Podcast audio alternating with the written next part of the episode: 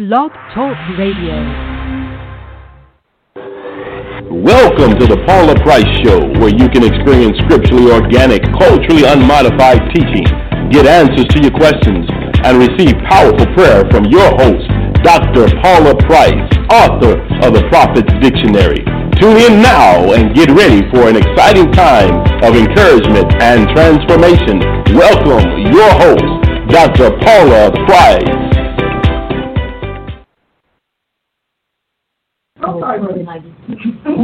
Hi. Welcome to the Jesus and Paula show. This is Apostle Ashley, and we you got us.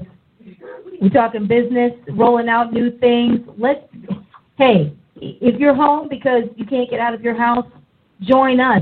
Share this broadcast. If people want to know the truth, tell them. Dr. Paula Price is going in on the truth, whatever that subject of truth is we are going all the way in. I tell you what, uh, being locked up in a cave is very productive for people like Dr. Price, which means we really get to enjoy the fruits of freeze frozen, okay? The the fruits of frozen. And so let's kick off with what's happening in June here in Tulsa, Oklahoma, our annual Tulsa Prophetic Training Institute, June 16th through the 19th, Tulsa, Oklahoma. You will see there on your screen registration is open, and you can go right to drpaulaprice.com and click on events, and you can register for the Tulsa Prophetic Training Institute. You, your family, we're going to have our youth event, our youth conference. We're able to expand it this year because we have space, space, space. And so um, be ready because you'll also be able to choose a training track in the coming weeks. So if you register now, you'll get a follow up email later saying what training track do you want to be in in the evening sessions. We're going back to the way we used to do it breakouts, different classrooms, smaller groups, activities, speakers, all that kind of good stuff happening this year at the Tulsa Prophetic Training Institute. Hello to everyone who is logging on. Look at her scrolling down on you being able to register for TPTI. Tulsa Prophetic Training Institute. We are lining up our guest speakers, and so our flyer is going to be rolling out. But you can, you know, you can register for an event before the flyer is done. I just want to say it. You can register for an event before the flyer is done. You know Dr. Paula Price is going to be there. What else do you need?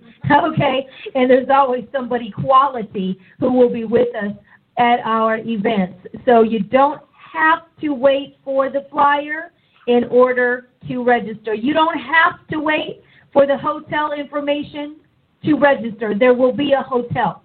The event is at our church.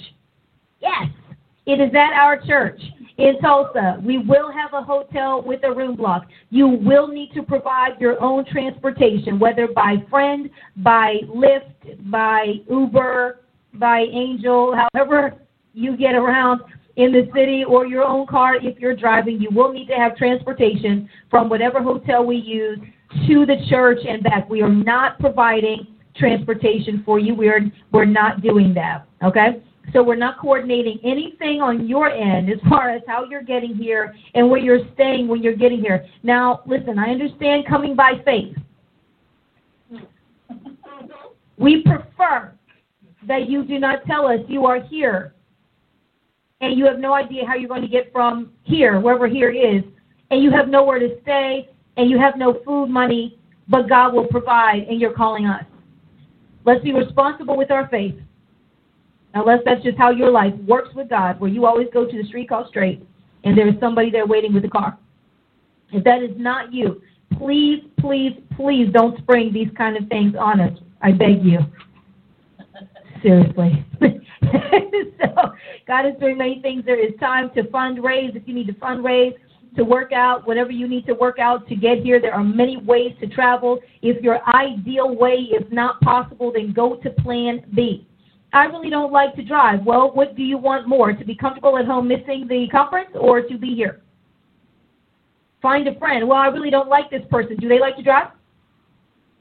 Then you should like that and make it so and make it happen. Uh, we know people who have driven 20 hours straight by themselves to get here. And so if you want it badly enough, you will make it happen legally. And Shedebo. And not going to say, hey, and not going to say, well, God told me, no, not to do something illegal. All right, and not to manipulate, do not manipulate people, do not do any of those things that happen. Yes, be responsible with your faith. That's right. Okay.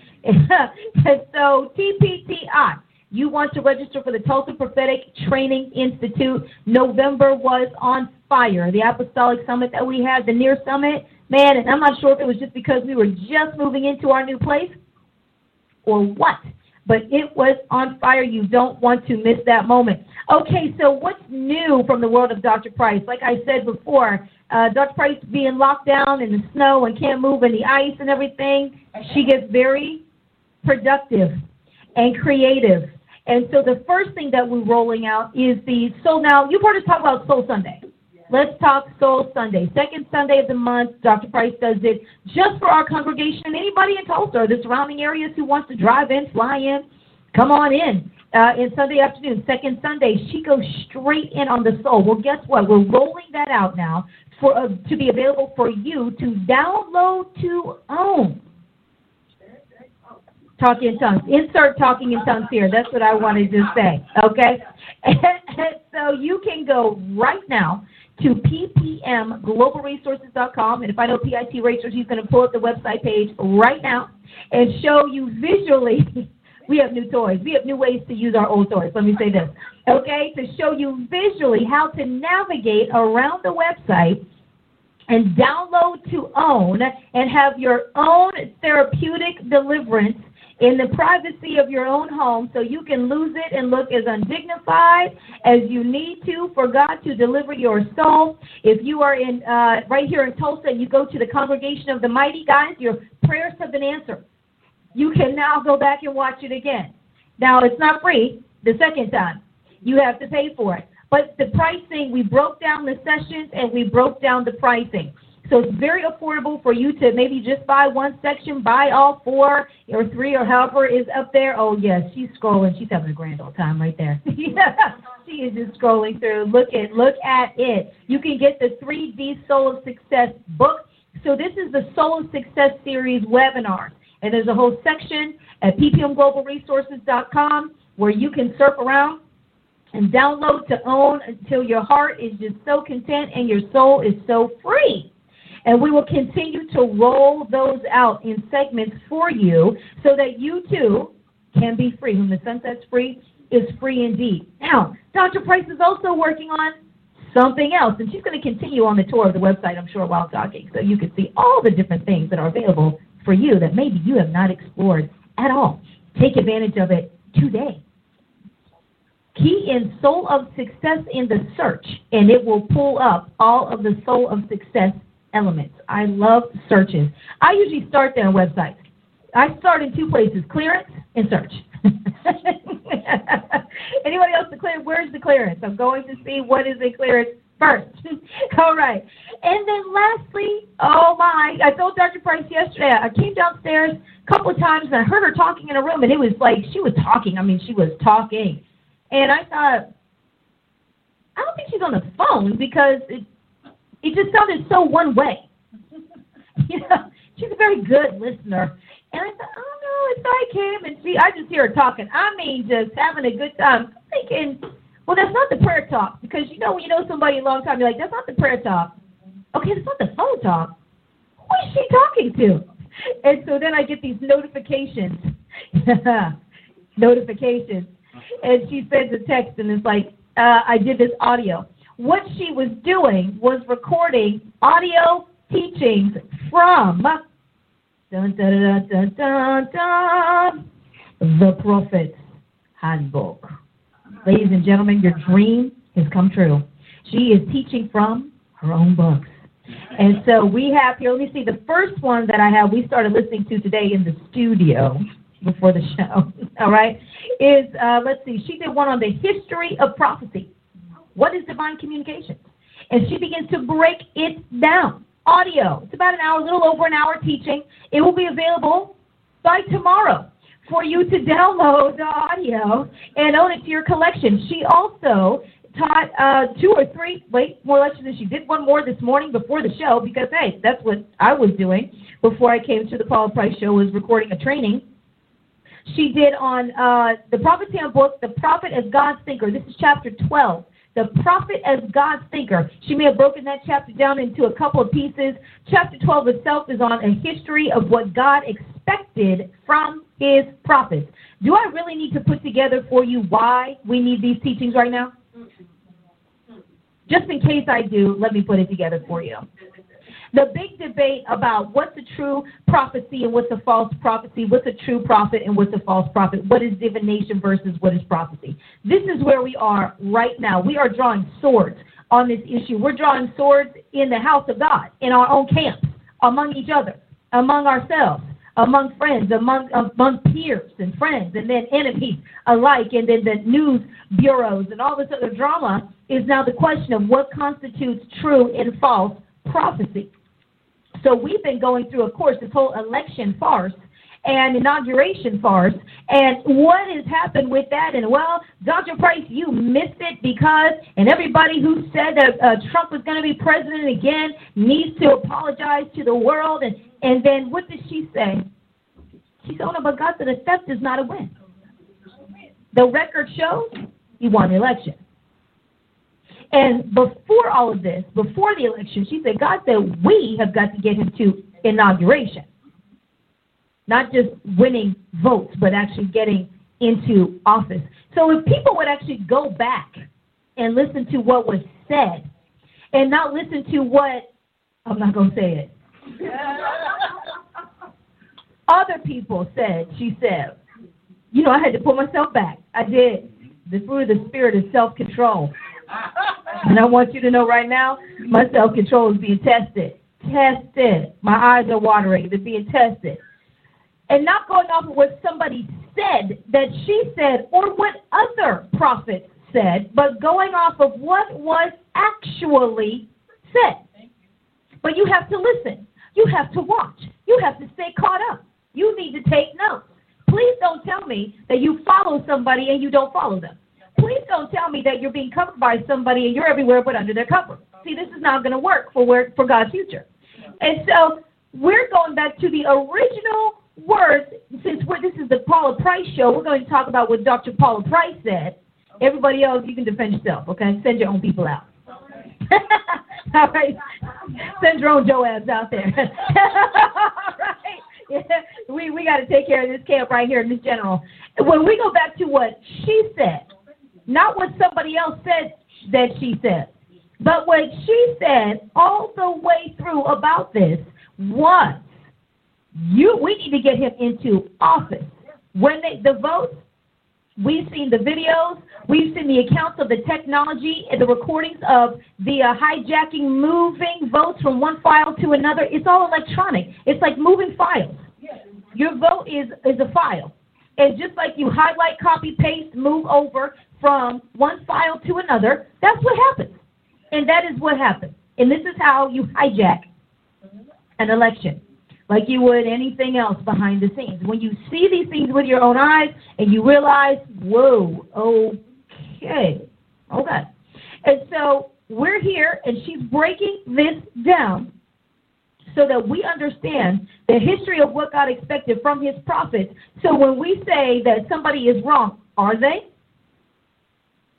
I mean, we're so superficial and so childish in how we deal with the things of God and so waiting to prove that people are wrong that we rarely go to bat to show that they're right. And that is that's so carnal. That's so worldly. Waiting for somebody to mess up, waiting for or to appear to mess up and then do whatever. And so we don't do that here. We don't do that here. We back our leaders.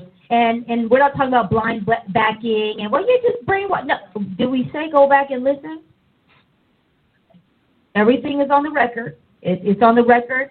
It's apostle. We have over 100 broadcasts, and that's just apocalyptic, right? Yes, 106. 106 apocalyptic prayer broadcasts does not include Sunday services and Thursdays, which is another 100.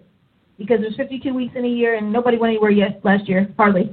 okay, so we really didn't miss much there. All right, so we're talking about over 200 broadcasts addressing these issues. Over 200.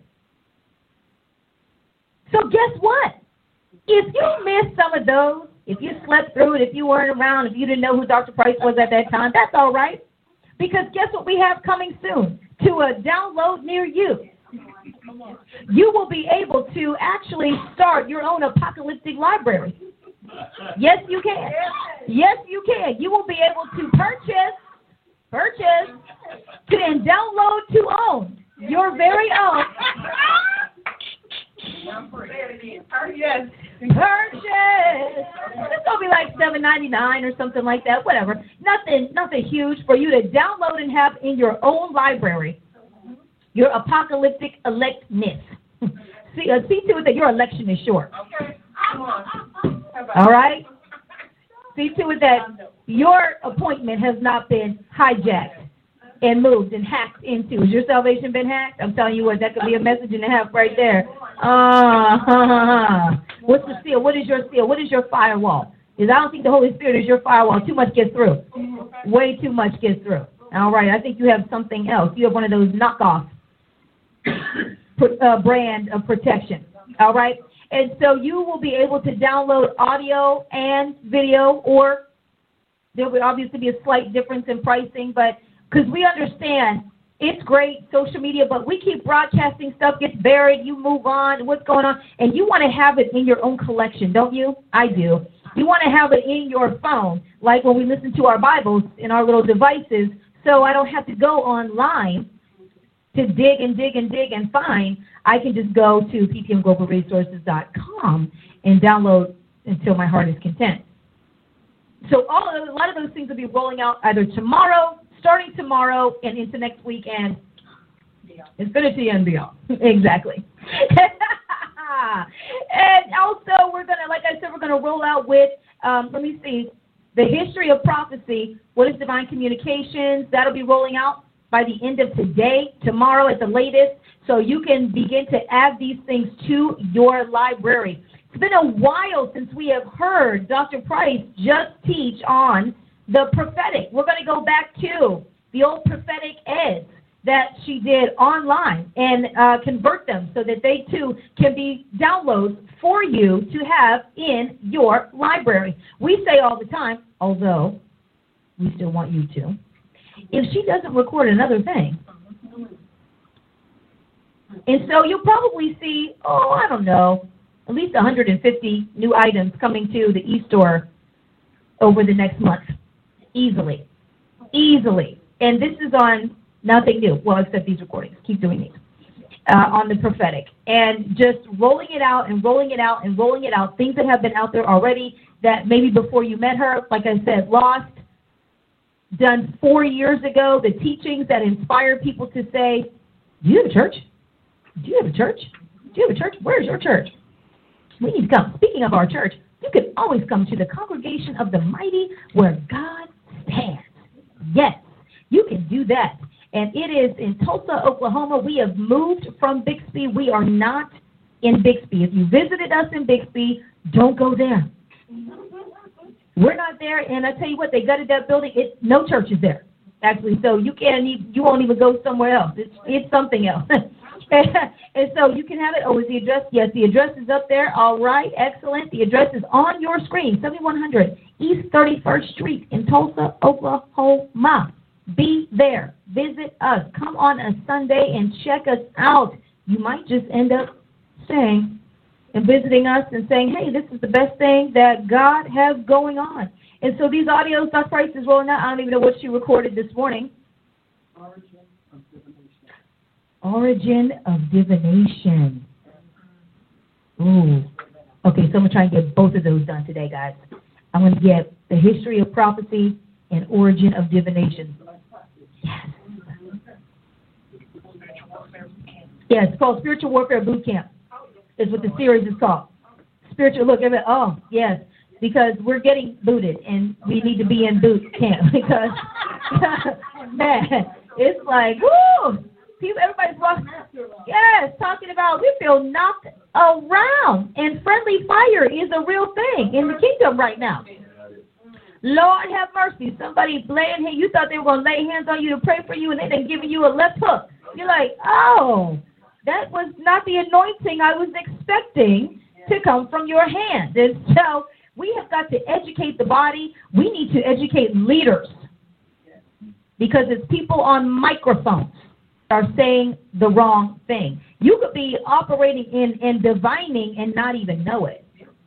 And that's what's scary because we do think when we think divination, we said this before, you think the cauldron and the smoke rolling out and somebody with a wart on their nose and some long hair that needs to be cut, trimmed, and have a deep condition. And just like you know, we just see and we just know it's divination because it says, hey, I'm divination. Because most people don't realize how carnal they are anyway. They do not realize it. And so she, the origin of divination, I can't wait to get my ears and mantle into that. Uh, it's it's a scary time that we're in. Seduction is a real thing. It is a very real thing, and really good seduction is subtle. It's yeah, you don't you don't realize you've been tricked until it's too late.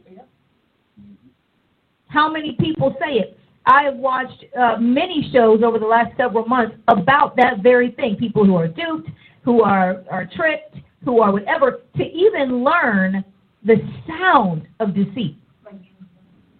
Lies have a, there's a spirit of a lie. Spirit of the truth, there's a spirit of the lie. There's a spirit of seduction. And if you don't even know what that sounds like, just in general, it could be somebody trying to get you a cup of coffee. It doesn't because they're just working in there, divining. It's like when you meet somebody who's a womanizer. They walk in something. Or man, I was, I was getting there. I was getting there. I was in the little hotties, the little hotties, and the, the little hot bodies, the little manizers, the izers. when you meet an izer, okay, you're like, huh, okay, but the, see the smooth ones, you don't realize you're being eyed. Unless God smacks you, what are you doing? What am I doing? Like whatever you have to say, what am, what is on me? Like what is on you that is trying to jump on me? Ah, See, you have that thing will show up in your dreams. It'll creep in in all kinds of subtle ways. like if I, because you do because you've been eyed. Man eyes, woman eyes. Now we got homosexual eyes. You have all kind of eyes. Everybody's trying to eye you. You used to know trans eyes. Okay. I need to see your birth certificate. I need your blood type. I need. Let's go right now and see what are you biologically. Okay. Now, who do you feel like? What are you bio? What is your bio? Where are your baby pictures? All of them. I want to see you at grade all of you. Nine months, eight months, two months, three years, five years, ten years. That's right. Were you always James or were you Janie? Huh? Where is the photo album? Where's the photo out? Where? Where's your grandmother's photo album? What happened to these 10 years? What happened to these 10? Why did your photo album start at you at 19? What happened? Don't tell me you got burned in the fire. Look, I need to know. Somebody better have some. Okay? because the way you have got to pray, you need to pray for anybody to say, seeking a spouse, or someone coming seeking after you. You're like, I don't know. Let me. Mm-mm. Because some of this stuff is very convincing and a very good job. Some people have done it very. Now, some people you they walk around, you're like, mm, mm, mm. and other people you're like, um, hmm. Oh yeah. You're Miss America, huh? Hmm. Okay. You're gotta check it out. so that's why we have got to know these teachings. Because we just think that the truth making you free is only about I don't know what, just something personal, just some emotional, you know, an emotional freedom that you're going for. But the truth making you free is to be free from deception, to be free from delusion, to be free from all of these things that keep you bound and blind to the truth. To the truth.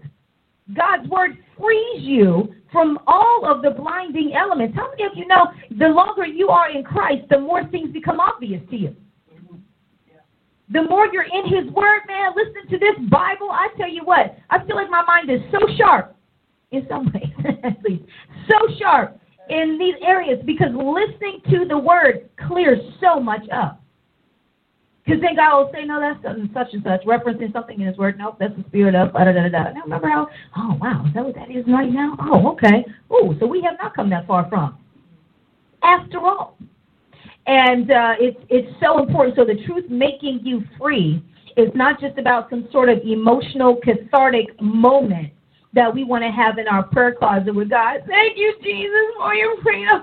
And we feel like if there are not tears involved and all these kind of things, you know what? This is my story. Cue the hymns, okay? We think that if we don't have that kind of moment, that we have not experienced true liberty in Christ. And how even something as simple as, how do I keep ending up here? How many times do people say it? And then uh, being in the spirit of the truth, being lovers of the truth, really does change your conclusions. It changes how the, your final decisions on things. It changes your thought processes because where you would once go down this road in your mind, you're going down this road. Before you used to defend this action or person, and now you're stopping to think. Hmm, um, I mean, because you hear what sounds like a really good argument, right? I hear a really good argument, but that spirit of truth on the inside of you will say, is it? Uh, let me think about that. Let me not jump on that bandwagon. Let me not join the crowd uh, in that moment. Let me ponder that. Let me think on these things for just a moment and not be so easily swayed. because when the truth is not in you, or when it's fighting to find a place in you, it's very easy to sway your band. Because whoever sounds the most convincing is the one who's probably going to get your loyalty, your allegiance, your co-signing. I'm a co-sign on that. I agree. I dovetail all the things we do when we hitch our wagon to what somebody else has said. Because people pray over their ideas, and then they pray on you. They anoint them just like we do. We pray and we anoint the works that we do before we release something new. We say prayers over, Lord, let it bless your people, let it be pervasive, let it do all those things that you do. If you want to have success on your job, you pray that you have favor. Well, guess what? The devil's people pray too. They anoint too. They have their own oils and incenses and processes and incantations and rituals and spells that they say over what they want to have happen, which is why sometimes you can feel like you're in a wrestle with something that you know you don't agree with. Well, why did I do that? Well, why do why did I say that that was okay? Well, how come? Uh-huh, because you've been worked over. And so being in that word, boy, I tell you, the Lord can just call up an incident, call up a scripture, call up something that you read or that you listened to, and you will stop in your tracks and say, oh, and then not press it because you have to see it. I just need to know. I mean, sometimes I'm like, I don't need to know why God told me not to do something. The whole point is me not finding out why He told me not to do it. That's the point. Don't go there. Don't call that person. Don't even, don't answer that phone. You'll get that text message and let it be somebody from your past. Relationship or not, friendship. It just be basic friendship that was not good for your life. Phone rings out of nowhere. Don't answer that phone. Friend request. Don't accept that friend request. They can still follow you, but don't accept the friendship because it's going to set something in motion. Oh, you know, huh no, no. There have been two times in the last three weeks that I did not do what God told me to do. Technically, minor things in the grand scheme of consequences. But I knew I failed a test. And I was like, man, why did I do that?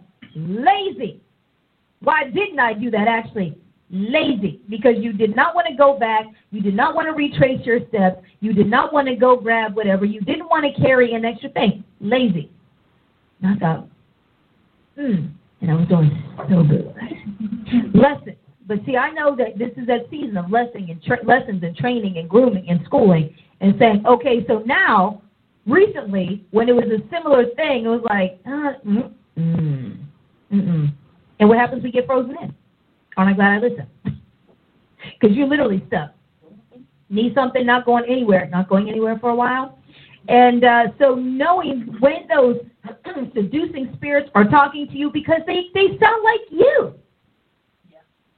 A lot of times you think you're talking to yourself, having a conversation with you. Oh, I knew I should have, and then I thought, and then I thought, and then it was like, uh oh, and uh, and that's the spirit working you over. Very subtle on the little things usually. usually. So when it's time for a big thing to happen, you're already conditioned to blow it off. And then you say, I don't know why. I don't know how. And then you're definitely going to blame the devil then. Every time I come to a particular door of opportunity, Satan jumps up. I think you actually had a reserved seating sign for him. reserved for my excuses, reserved for my disobedience, reserved for my disagreement with my leaders, reserved for my angst, reserved for my fear, reserved for unforgiveness, whatever.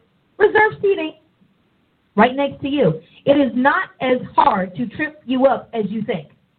If you are honest with how many things you do or don't do that God tells you, and He can tell you in the prayer closet, He can tell you through your leaders, He can tell you through a commercial. I mean, come on. You know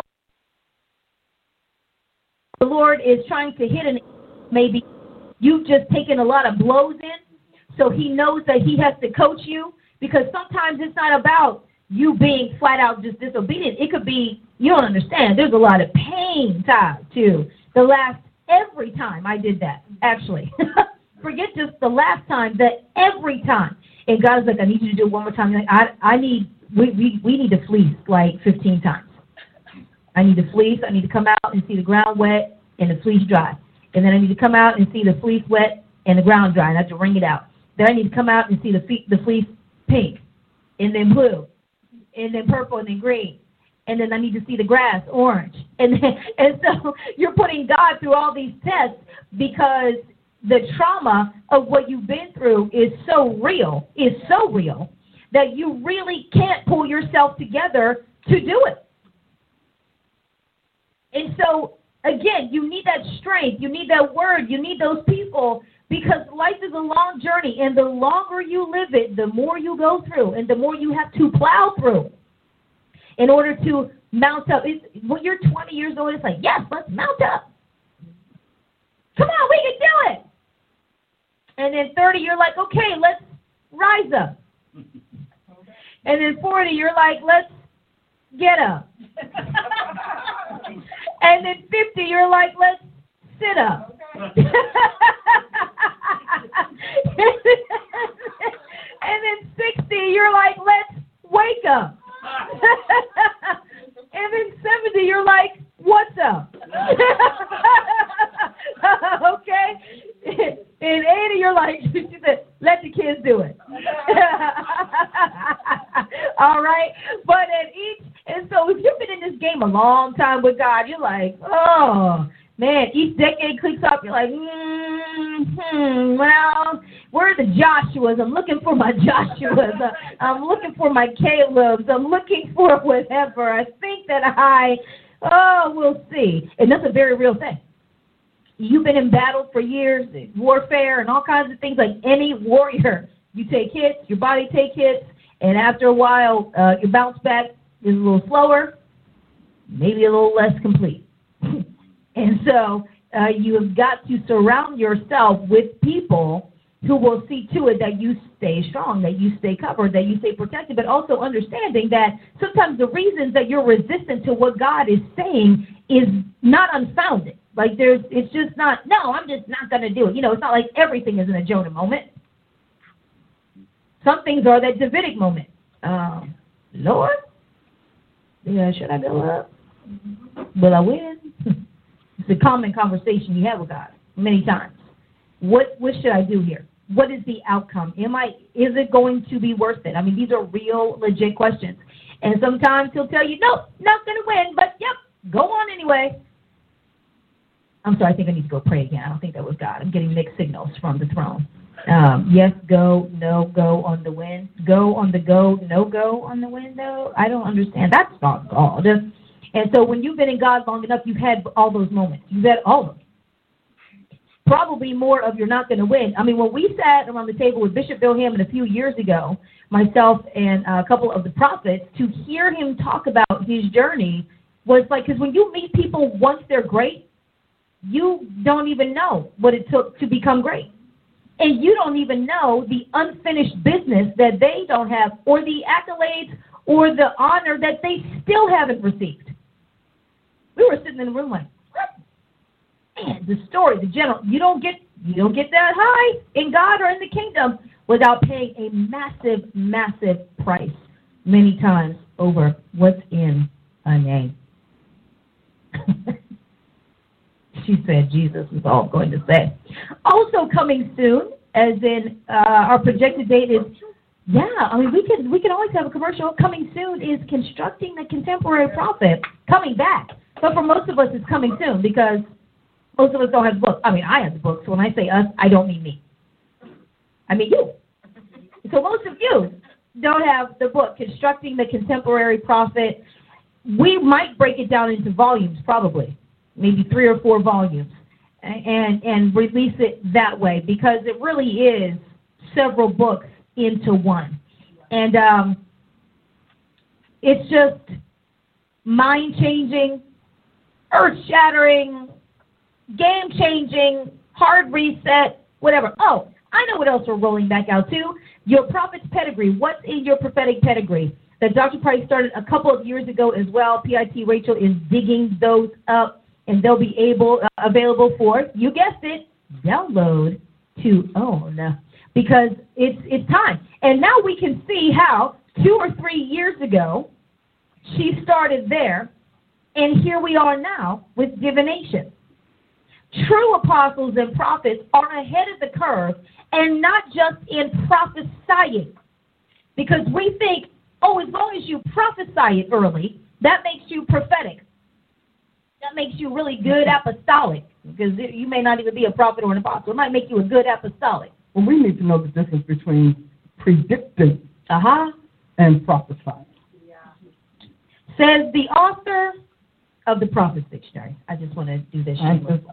You know, I was um, I was actually on the phone with someone yesterday. You know, when you talk about being a warrior, I've been warring for, for the Lord a long time, and pretty much have been outside the ranks. Because when you're outside the ranks, it's because you're replacing. You don't replace or, or deal with a problem from what's in it, from what's within the ranks. You let that keep going, and you let that machine keep working and keep going forward until they get until it gets to a point that the replacement is ready.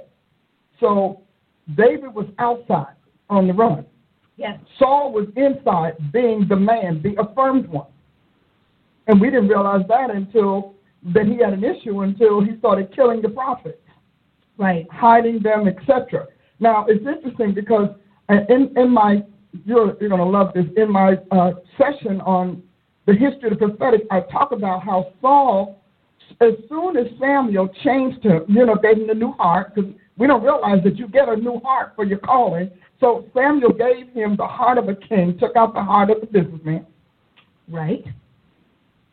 And told him, okay, as you're walking, you will be changed into another man.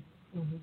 And so you go, and it's I think it's somewhere between First uh, Samuel 10 between 10 and 15 or mm-hmm. like that. Mm-hmm. All right. And so he's walking and he, he said, now this is what you're going to do. Next steps. What do you do with your next steps when you get that opening? See, Saul had a good opening. Samuel was good pedigree. So next day he says, you're going to travel, go here. You will see a group of prophets coming down the hill. Yes. And they're singing. And that's when you'll be changed into another man. But God couldn't, that heart for service was not the heart for character.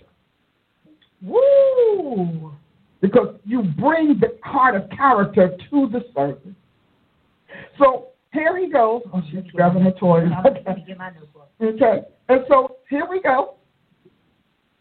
He goes there and he gets this heart.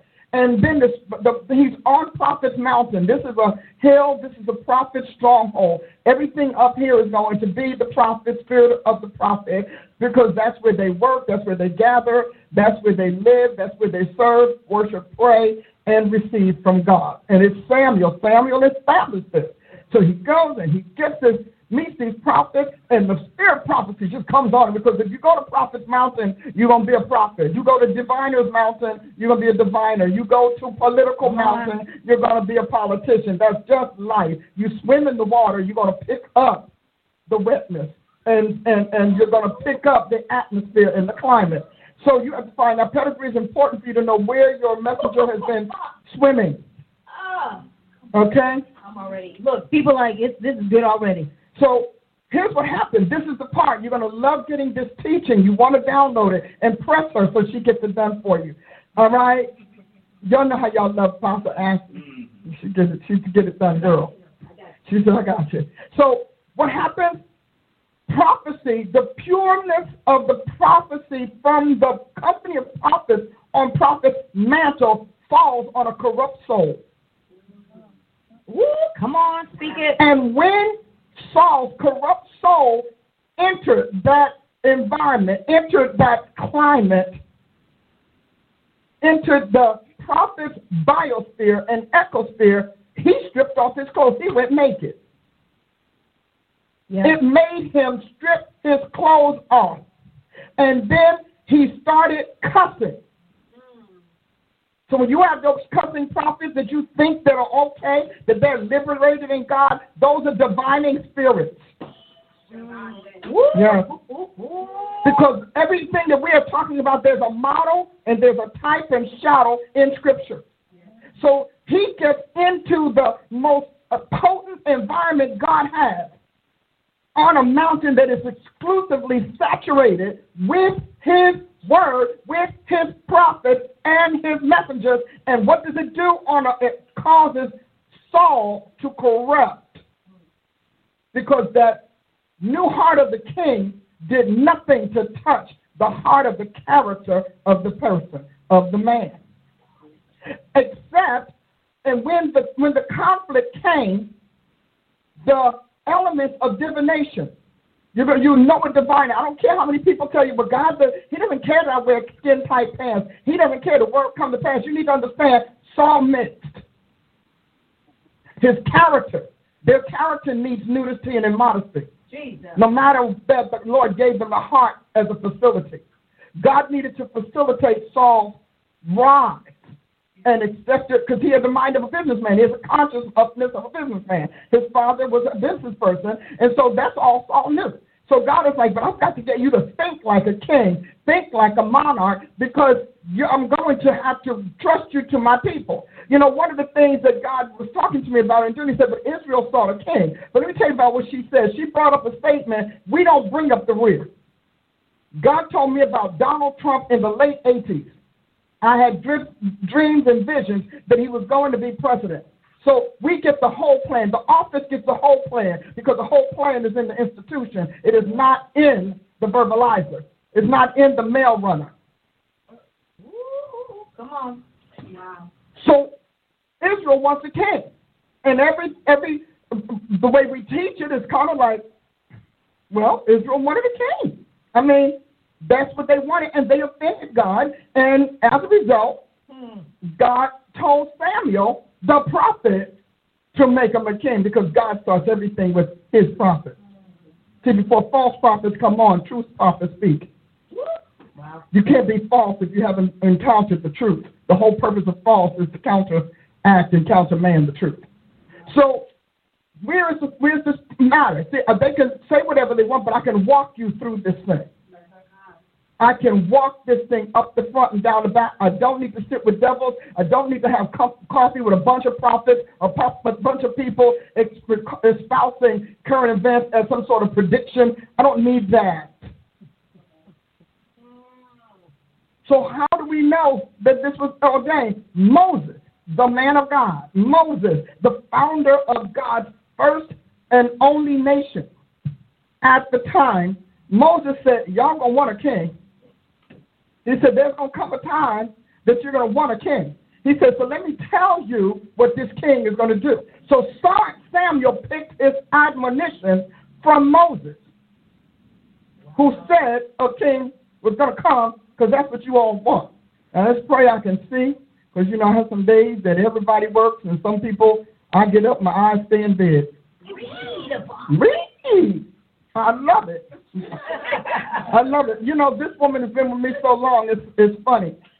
No, I'm no. I got it. I got it.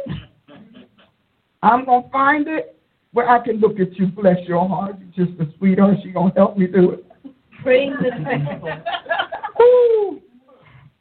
Now this is a whole piece. It's amazing how God ties things together.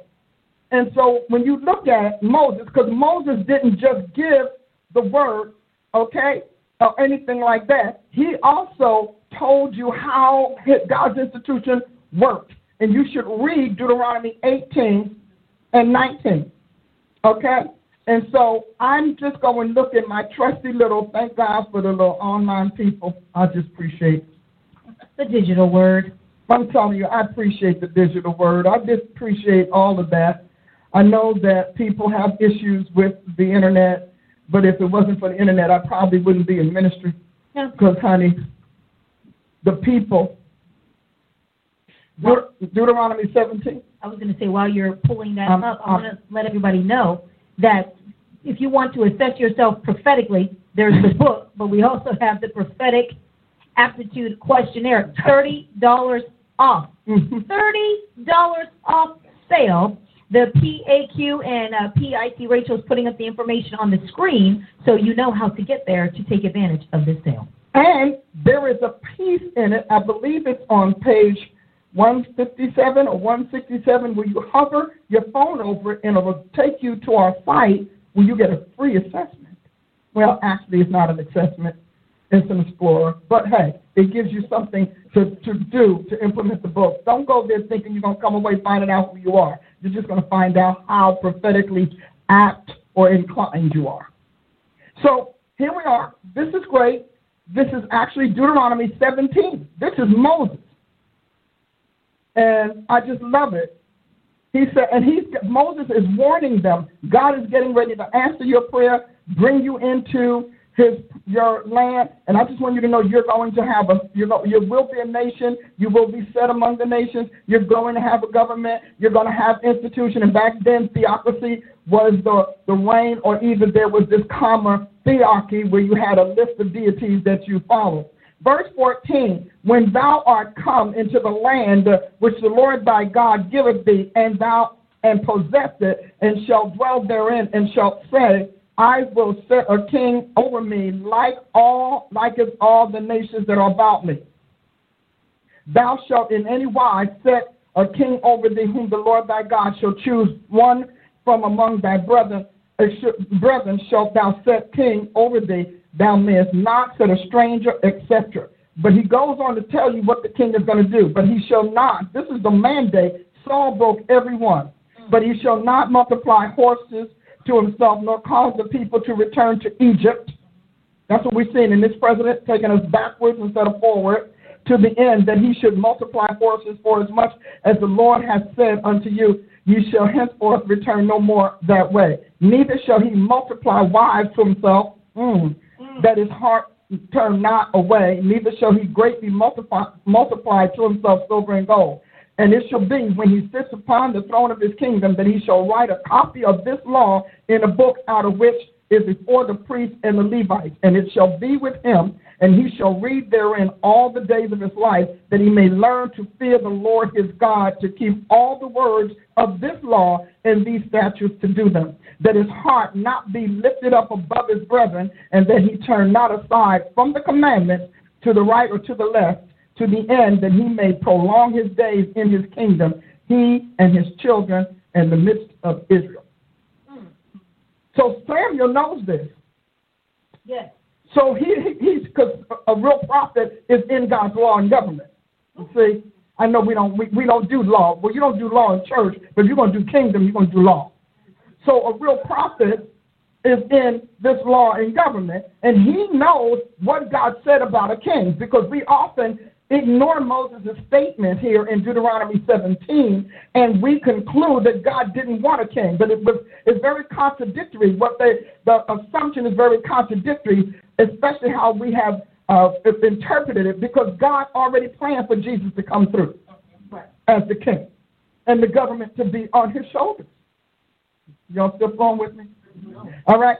So now we get over to Samuel. Moses is gone, long gone. We're over to Samuel. And Samuel is telling them why it is not a good idea for you all to have a king. He's saying that not because God was against kings or that he made no provision. God has to make provision for everything because he's Alpha and Omega. God put Saul up for all of the unbelievers to fall in love with him like they're falling in love with, so that, the, that their abuse would become so heinous that they would want the true leader that God chose. That's just how he works. That's that's just one of many principles. Okay. So Saul Samuel's like, hey guys, this is this is terrible. You know, you cannot have this. You, you don't need a king. No, we want a king like the nations. And God told them why you want a king. You want a king to be like a like the nations. But he brings forth Moses' prescription about a, a king, and he presents it in what appears to be the negative simply because he's bothered by them wanting to dethrone God and do away with his theocracy for a mortal human who's flawed. So he goes and he tells them he uses everything that Moses said uh, and he turns it away. And so Samuel lets them know about a cruel king, since we're looking at these 50 something, probably near 60 executive orders. But the thing displayed Samuel when they said, Give us a king to judge us, and Samuel prayed to the Lord. This is uh, 1 Samuel chapter 8, verse 6. I'm reading 7 now. And the Lord said unto Samuel, Hearken unto the voice of the people in all that they say unto thee, for they have not rejected thee, but they've rejected me, that I should not reign over them. Is that 2021, 2020? Not sure. Okay, according to all the works which they have done since the day that I brought them up out of Egypt, even to this day, wherewith they have forsaken me and served other gods, so do they also unto thee. Is that not where we're going? We're going unto other gods. See, we had a man talking about Jesus Christ, Christianity, saving babies, keeping fairness and justice, and all of that, saving the seed, secure, attempting to secure the per- perpetuity of the land, and they don't want that. See, that's why I know it's divination. Now, now, therefore, hearken unto their voice, howbeit, yet protest solemnly unto them, and shew them the manner of the king that shall reign over them. I just love this. I'm, i think what I want to do is I'm going to go into my, um, I'm going to read it from language that we're going to get rid of Sister Elizabeth, and uh, read it in words that you all can appreciate. Would you like that? Oh my gosh. I love it though. All right? And so we're uh, at, we're at where did I leave off? I left off. I'm going to reread eight. Is, am I right? First Samuel eight. Let's get to first. Sam, I like Samuel. First Samuel eight. And so, first of all, Samuel laid the groundwork for God's rejection because he did not train his children. Ah. treat God properly, just like Eli didn't. Usually, that second generation, you know a quality leader when they can find a successor in their own lineage. Because many times the sons and children do not agree because they are the ones that suffered the hardship. They're the ones that had the backlash, the mistreatment. And so they, they, they grow up with heart valves.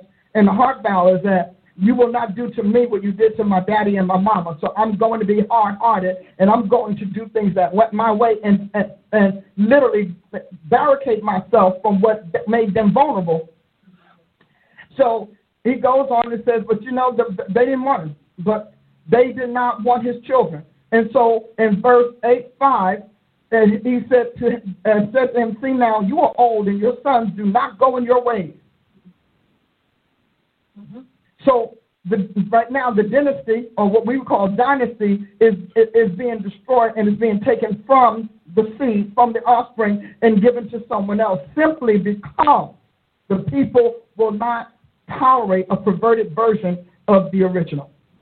So give us a king now to be our judge, so that this is the Bible in basic English, and so that we may be like the other nations. But Samuel was not pre- pleased when they said to him, "Give us a king to be our judge." And Samuel made a prayer to the Lord um, about it. He was bothered, you know, like, mm, mm, mm. and so he goes and he says, "Well," he prayed, prayed, and the Lord said to him, "Samuel, give ear to the voice of the people, and that they say to you, they have not been turned away from you, but they've been turned, they've been turned, is a powerful way of, of translating this, but they've been turned away from me, not desiring me to be king over them, as they have done from the first, from the day when I took them out of Egypt till this day, turning away from me and worshiping other gods. Even if the citizen doesn't know that, the prophets know it's a God contest. The prophets know it's a God conflict. The, the God of gods over all of those fallen angels who've restyled themselves as God. And so now they are acting the, in the same way to you. Give ear now to their voice, but make a serious protest to them. Give them a picture of the sort of king who will be their ruler. 1 Samuel 8:10. And Samuel said all these words of the Lord to the people who were desiring a king. And he said, This is the sort of king who will be your ruler. He will take your sons and make them his servants, his horsemen, and drivers of his war carriages. And he will go, and they will go running before his war carriages. He will make them captains of thousands and of fifties. Some he will put to work plowing and cutting his grain and making his instruments of war and building his war carriages. Your daughters he will take to be makers of perfume and cooks and bread makers. You, he will take your fields and your vine gardens and your olive gardens, all the best of them, and give them to his servants. Socialism. Hmm. Yeah. Right here. Okay? He will take a tenth of your seed and of the fruit of your vines and give it to his servants. He will take your men servants and your servant girls and the best of your oxen and your asses and put them to his work. He will take a tenth of your sheep and you will be his servant. Then you will be crying out because of your king, whom you have taken for yourselves, but the Lord will not give you an answer in that day. But the people gave no attention to the voice of Samuel, and they said, No, but we will have a king over us so that we may be like the other nations, and so that our king may be our judge and go out before us in war. Then Samuel, after hearing all the people had to say, went and gave an account of it to the Lord. And the Lord said to Samuel, Give ear to their voice, make them a king. Then Samuel said to the men of Israel, Let every man go back to his town. Now, if that's not today, I don't know what is. Now, you can get caught and say, but I don't think so, because you'll get caught on the uh, agricultural words and not understanding the principles of what just happened. And he said this king was going to be abusive. By the time David took the took position, took the throne, the nation was bankrupt. Yeah. Occultism ruled the land. The people were impoverished. They were poor and they were subject to the government to serve the government and his leaders. Because when you think about it, that's the way Satan works. So here we are, everybody, you know, when we're talking about this whole experience, because you know I'm still talking about it. Oh, I was on the phone with someone yesterday and they made a very interesting statement. Now I'm good at what I do, and I'm good because I didn't get it to be bad. And every time I did not need it to perfect, I perfect. I self check, I self inspect, I self examine, I don't just run on this thing like it's, you know, it's my celebrity stance. And I don't just do a prophecy. Samuel knew the power of a king because Moses had made provisions for it before he left in the book of Deuteronomy. So Samuel knew what was about to happen to his land when he prophesied. Yes. Because he prophesied he brought forward what Moses had prophesied, not predicted, prophesied. and he laid it out. Okay, at the end of this thing, it's going to get real bad for you. You all are going to lose wars. Your military is going to be shrunken to nothing. You're going to be hated by all the nations. They're going to invade you and, and battle you. You will not have weapons of war. And if you do, all you're going to do is make weapons of war because there's nothing else for them to use you to do. Samuel uh, Saul also killed the prophets of God so that the prophets of Baal and the gods that he chose would prevail, hence divination. He slaughtered God's prophets and priests so that he can install the prophets of occultism, which is why he knew where uh, where the witch of Endor was. Now he too little, too late. He tried to recover, tried to put away all of that in the land, but it was much too little, too late. God gives us a warning. He gives us a warning, and God is He's very clear. And we like, but God won't make let this happen. That's because you didn't read your Bible. He let it happen to Israel. If you had read the word, you would have seen he let it happen. Because God knows if he wants to get the populace to agree with him and to stay on his page, he's got to uh, have a body or a population, or in this case, perhaps a generation that will believe him and want to do things his way. But when the number of resistances and rebellion, rebellion rises, or rebels rise, then God will let the people have their say because his concession is their judgment, is their condemnation. So someone said to me, well, you know, the, the, the politics are bearing out the prophecy. I said, is it? Because in my mind, it's bearing out divination.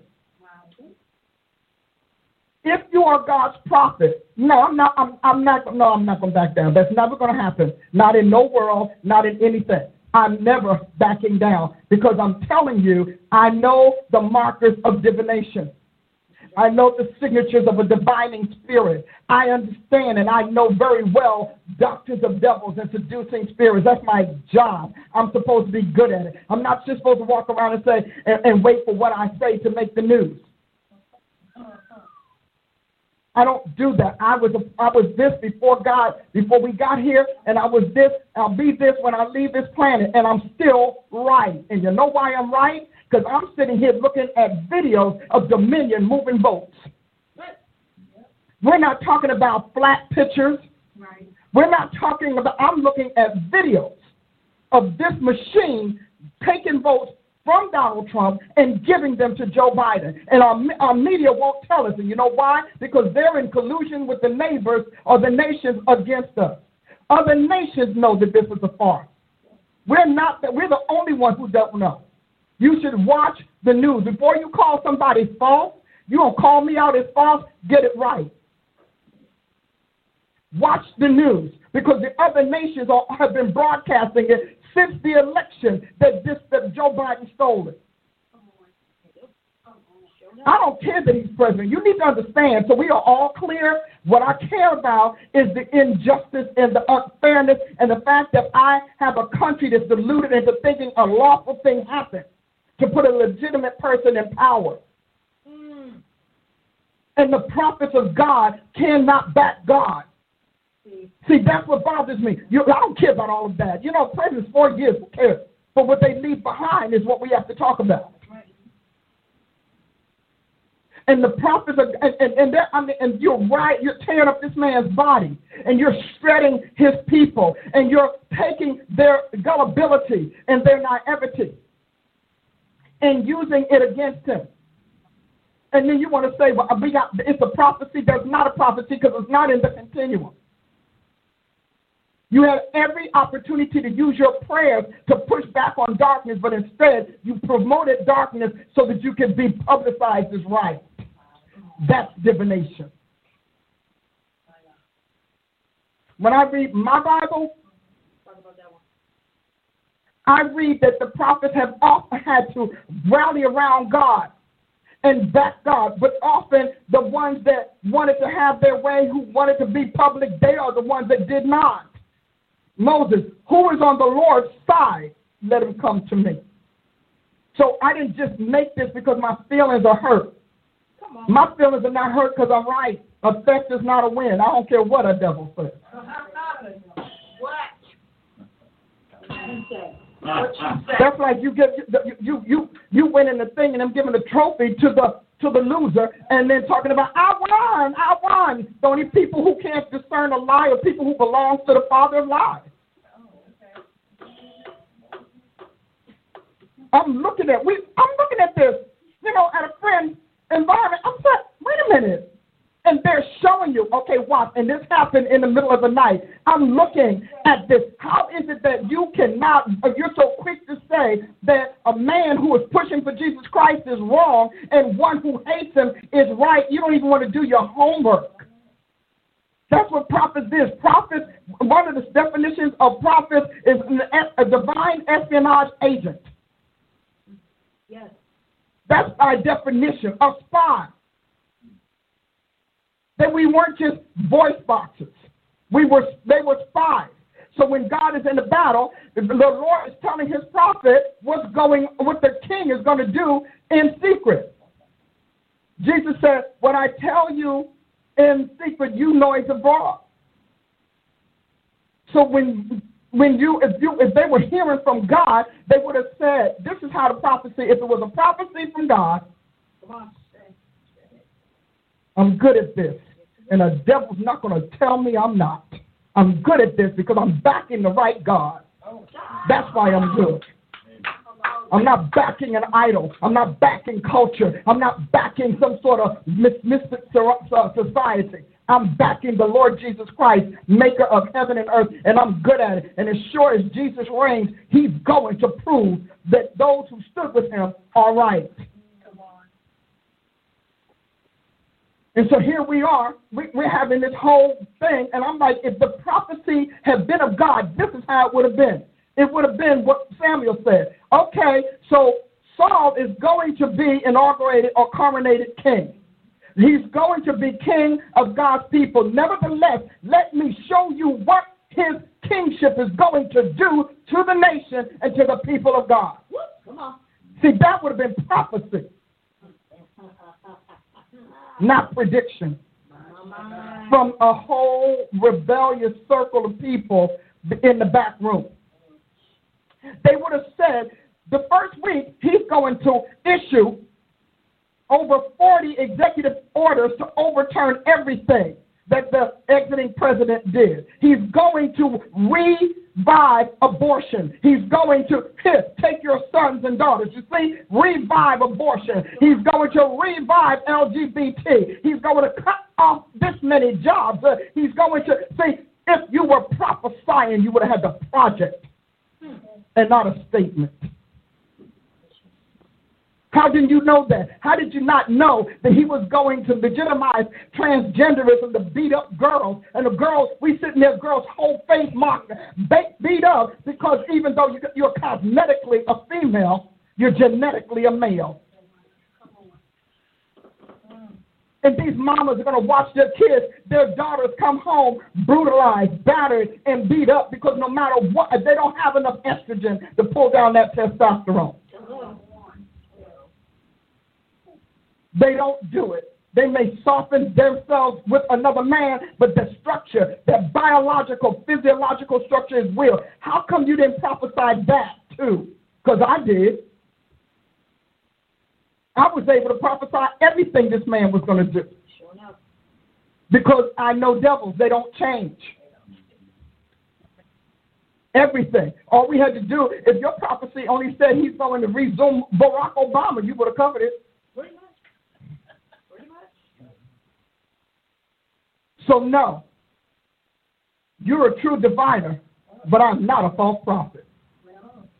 Because the theft is not a win.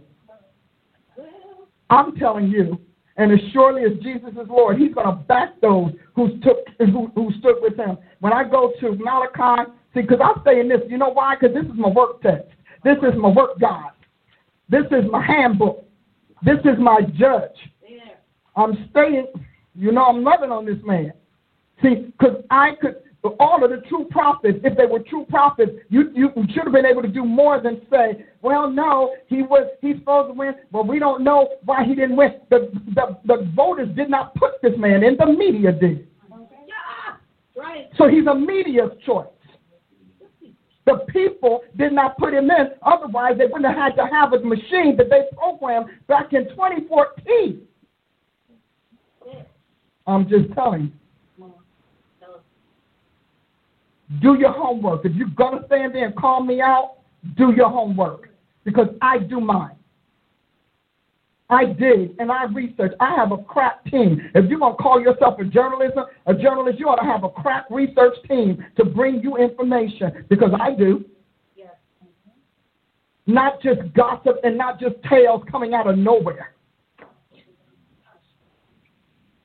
If you're a professional, then let's be professional because I'm a professional. Yes, you are. So I'm not going to stand here and just tell you what happened in my prayer closet because revelation is uh, confirmed by research.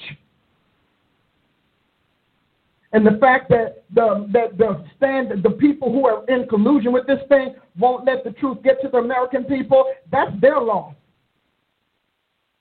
That is their loss. But how it was done, no. There are people out there who will walk you through this thing point for point for point for point and for point, and then show you video. Actually took screenshots Yeah. of this machine moving votes from Trump to Biden. Mm-hmm. Now, I don't really care. All of that, that's their thing. Do that. God bless you in Jesus' name. And I'm put this on my site just in case. It'll be part of your do your homework. But that's why I can call it divination. Because it came from another God. It came from the spirits of all of those religions that they are releasing. The prophets of Baal, the prophets of Asherah, the uh, the, the uh, pantheons of the ancient world. I know that because I studied all of them. That's how I was able to write the Prophet's Dictionary. See, I studied the attributes and traits and rituals of those deities so I can see them. I don't care about their modernized version. There is nothing new under the sun. A prophet is supposed to know when a devil is in the camp. A prophet is supposed to know when a word is coming from a foreign spirit, or in our case, a fallen spirit. A prophet of God knows that. As much as we love Samuel, we have to admit he laid the groundwork for Israel to not trust his successors. He did that. Are y'all following me out there? Yeah. Are they, are they rolling with me? Oh, yes. Teach, amen, and right. And yes, that's true. So tell me that the, that prophecy, politics bore out prophecy, pro- politics was born out by divination. False prophets. And false prophets always want Jesus out of the way. So then we get this this article from is it Time Magazine or was it or Newsweek, New York Times? One of the there was Times, okay, New York Times, and they gonna say New York Times, who did not give Trump an opportunity to have access to a fair campaign, gonna tell me about a prophet. You're gonna tell me about Christian prophets. First of all, I'm not Christian, I'm Christ. I am the elect of God. So if you're going to do your homework, do your homework. Because I've got 1,600 terms and over 600 pages, not including whatever pages are in those and whatever pages are in that, and an assessment to tell me I can recognize a devil. Sniff him, snort him, spit him out, know him. By the words, you shall know them by their fruit. Where are these prophets walking around strutting, talking, we got it right? You got it right for a fallen angel. Mm. And that's the fruit that is bearing. Because if you had a prophecy from God, we would have known how devastating this man's first week, less than a month in office would be. Yeah. You would have told us, like Samuel did. You would have warned us. You would have been warning people, all right, y'all, because this man, he believes in, instead of sitting around the table saying, see, I was right. And then you have all of these crazy people who can't spell prophet without it being pu- punched in their head, to tell you what's false and what's not. You don't. You can't even call the thing false because it shows up or doesn't show up. You can't call it false because it just it, it disagrees with you. You have to call it false by the continuum, the prophecy continuum. What God has done is what He will always continue to do until we we get down there to the Spirit and the bride say, "Come." And one thing the Bible is flush with, rife with, are signs and commentary on false prophetic. Is it not? Mm. So don't talk to me about politics proving prophecy. Politics proves divination. That's what it proves. And you know, I'm one of those people, I'm going to keep on going. You know why? Because I believe God. I'm like the apostles, and I believe God. And I know, I know for a fact why God did this. I know for a fact why He let it play out like this. I understand all of it because I did my homework. And my team, my prophets, did their homework. My prophets are phenomenal researchers, biased. I am of the persuasion that had this been a fair and impartial campaign as it would have been, then the exiting president would have said, hey, good job, did it right, Joe. Because that man likes a fair fight. Yes, he does. And he likes a fair advantage. So I'm just saying, I'm going to keep saying it because we are, to me, I think what has happened, and that is why you definitely want to get these downloads. What has happened is that the church's undergarments and Nancy Mensis flow has been exposed. But that's what God calls it in Bible. Yeah. I'm not. I'm not being. It's in Scripture, but you know you have to read it to get that, or refute it. This is a wonderful time. We are in what we would call prophecy crisis. And the conflict is presenting us with a marvelous opportunity to interject another dimension of truth in God's prophetic stream. This is marvelous. Understand, I'm thrilled. I'm thrilled because I was ready 25, well, actually 35 years ago. I was waiting. When you hear scripture says the time will come where they will not hear sound doctrine, that's what we had from the 80s until now. Everybody wanted the party. We wanted to have the faith party. We wanted to have the our way party, the prosperity party. Prophecy only managed to, to establish itself in the want, the desires, the needs, and the gimmicks. Now, here we are with nothing to want, desires that are gone, and gimmies that can't give. This is a wonderful, wonderful opportunity. We're in a prophecy crisis. And it's really a prophecy, prophet, prophetic crisis. Because every time God gets ready to change era, he does it through a crisis. Mm-hmm. The guards are changing. We're watching them sign off. But this here was a great test for who's going to be at the top in God's future. This is a great test because God is going to overturn this lie. I don't care what humans say. God owns devils. Well, he owns humans too. Doesn't he? Yes, all of it. All of it. Go ahead. He said, Behold, all souls are mine. That's what we need. We need to start listening to God's control over the souls of men. The man may have a plan, but the counsel of God is what will stand. The heart of the king is in the hand of the Lord. He turns it wherever he wills. And if he can do that under a mock monarchy, how much more can he do it under an elective process?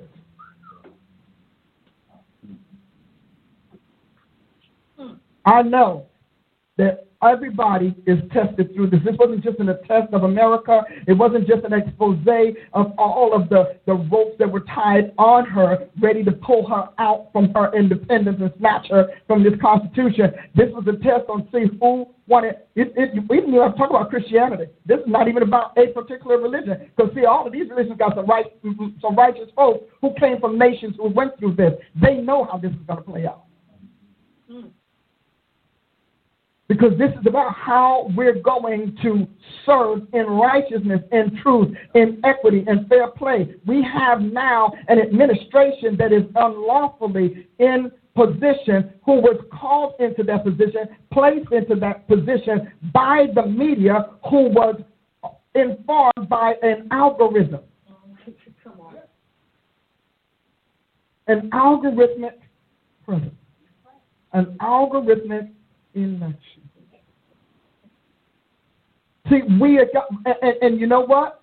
It's on us. Whosoever sins, we retain, they're retained. Whosoever sins, we remit, is they're remitted to them. I need us to be very clear on that. I need us all to be clear on that. That it's the failure of the people of God and it's the failure of his apostles and prophets. And how did that failure happen? Not everybody failed because they hated God and they wanted to whatever. There are a lot of people who just misconstrued the depth, the breadth, the height, and the length of prophecy of God's divine communications system and media. That's why I call it divine communications media, because it's everything that is communicated outside of the human being that's received from other realms. So when we look at this, I'm excited. I, I'm going to tell you right now, I'm excited. And, and, you know, people, it's really funny because people are not accustomed to, and I say people, I mean in mass, because there are a lot out there like me, to apostles who understand apostleship. Mm-hmm. You understand, for an apostle to defect is for an apostle to, to literally assault the throne, yeah. to have attacked the king. We can't defect. We don't get opportunities to do that because we are too stringently tried, too stringently groomed. We are gutted 55 times. 55. Before God, wait, hold on, because if you're going to sell my son out, I need to know that now. Mm-hmm. Yes. And so God goes through all them seven layers of the skin to get to the heart mm-hmm. and the vital organs and then to get to the soul. Yeah. You are not an apostle because you were born to be one. Because if God doesn't induct you into his service and then and he does it by baptizing you into Jesus Christ and bringing you into the Christ mind and the Christ realm and the Christ royalty. Apostles, the reason you die is because when you are when you are servant to a royal, to a sovereign, whether they're royal or not, you are, you no longer exist. Your thoughts don't matter. Your opinions don't matter. Your feelings don't matter. None of that matters because you are an appendage of the sovereign who has inducted you and engaged you in his service. An appendage. Look up appendage. Talk about that because you get excited. I, the, the apostles, before I commissioned them, I said, You all are going to have to go, and do an Elisha and kill your ministry. Didn't do it, couldn't do it. Because if you're going to be trusted with this dimension, and I mean not just knowledge, not just facts and figures, not just revelations and beautiful pictures and scenic views from God's world, I'm talking about being trusted to interact with his agent. The church has seven apostles type angels over it. Seven. That's their job. They don't care about our crazy. That's their job. And they came from the literal throne of God to oversee the church to make sure that as we come and go, live and die, what God wants happens. Those angels will not give a word that's going to dethrone Jesus Christ. They wouldn't do it. They can't do it because he's their maker and they knew him long before we learned about him. The angels were always backing Jesus. That is what I'm telling you. So when you start talking about, they're like, Are you kidding? He's our sovereign. They know Jesus' power. They know his power to shut their life off. He, they know that. They know that he decided to be merciful to us because we were victims of a takeover, a genetic takeover. We became part of the of, of, of Satan's genome. They know that. They don't. They're not operating on the slips and slivers that we're stuck with. And so as we go forward and digging into this thing, I need you to be very clear and understand our job is to find out where the devil is. Our job is to identify and isolate and extract seducing spirits. That's our job. Our job is to know when the word of God is under attack, not just the word and text, the word and the man, Christ Jesus, who's the Logos. Jesus is under attack, and these prophets are excited about it. This man is under attack. His 2,000 plus years of work, oh, is anybody hearing me? Yes. Is being destroyed, shredded, like, uh, like somebody hacked a computer and sent a virus in. These prophets are for the virus. So that they can undo what this man has done all of this year, centuries and centuries. From the, the early church till we got to, to the medieval church. And then we, we, we had to, we've been, Jesus has been here before. We, he, he knows this, okay? Say it, He's been here. He understands this. But you cannot say, well, I love God and y'all shouldn't be in politics when politics predates the church. That Israel was a nation, not a church, not a congregation. You cannot make a judgment call on us based on your congregation and your pastor's teaching. You have to go and get this. And those little six chapters and 20 verses you might know, not enough. Not enough. And when you listen to my, my teaching on the history of prophecy, you're going to find out because I'll run that thing and I'll make those connections because a quality apostolic prophetic educator is going to be an enormously effective weaver of truth and we weave it and we flow it through, and this is what this meant, and this is why this happened, and this is where this was. I, I, I just saw my book. Did I have a book here? I saw a book here. Anyway, one of them, no, uh, before the garden. It was here. Oh, here it is down here. I see it. Hold on. It's here. It didn't walk away. Here's a few more hundred pages of research. Okay. I don't even know how many of these are. Glory to God. 360 pages. Before the garden, every apostle, every prophet, and treatise on God's experience with his creation from eternity to eternity. That's what it's about. And we have a whole lot in here to talk about the the the continuum. I call it a continuum because God, this thing goes all the way back to before the foundation of the world. As a matter of fact, Proverbs 8 has Lady Wisdom saying it's before everything else, that she was before everything else, and God chose wisdom before he went to work doing anything. So that's the continuum. The continuum as a guard, 213. The continuum exists and continues to guard God's purposes and carry out his will because of what the preceding lists relate about him. You'll have to go and get those lists Amen. In your Bible. His words are not just his thoughts sounded aloud. They are how he does everything.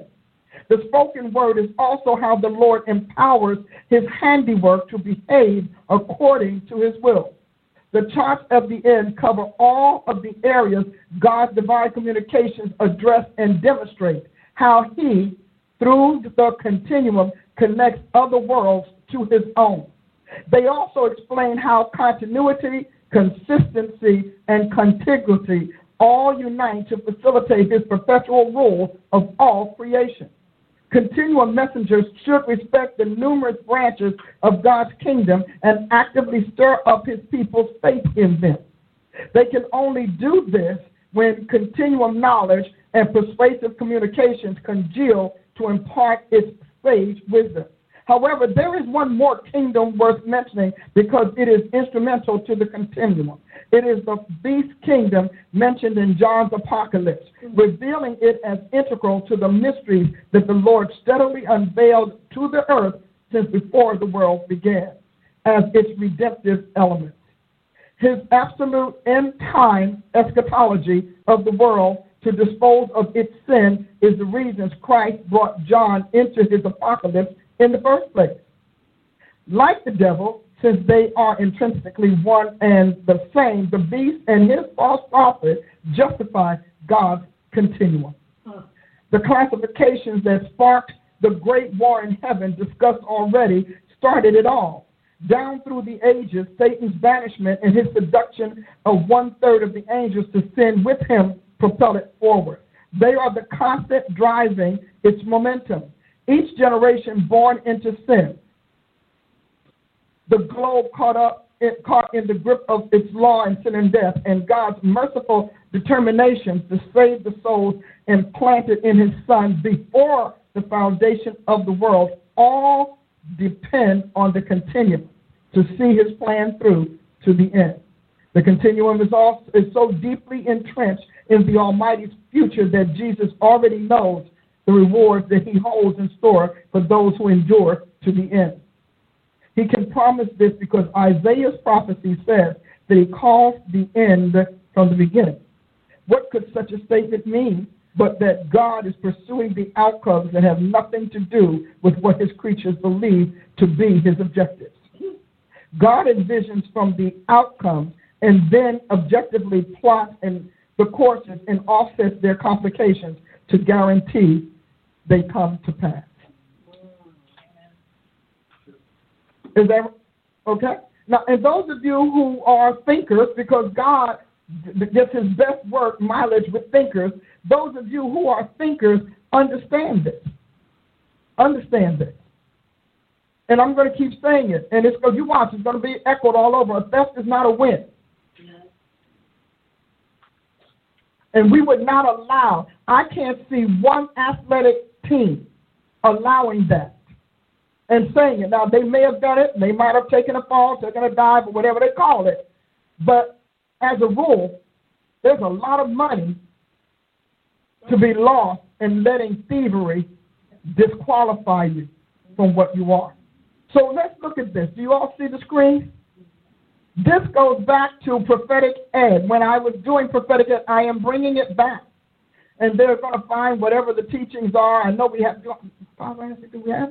Yes, Oh, we do have them to bring back.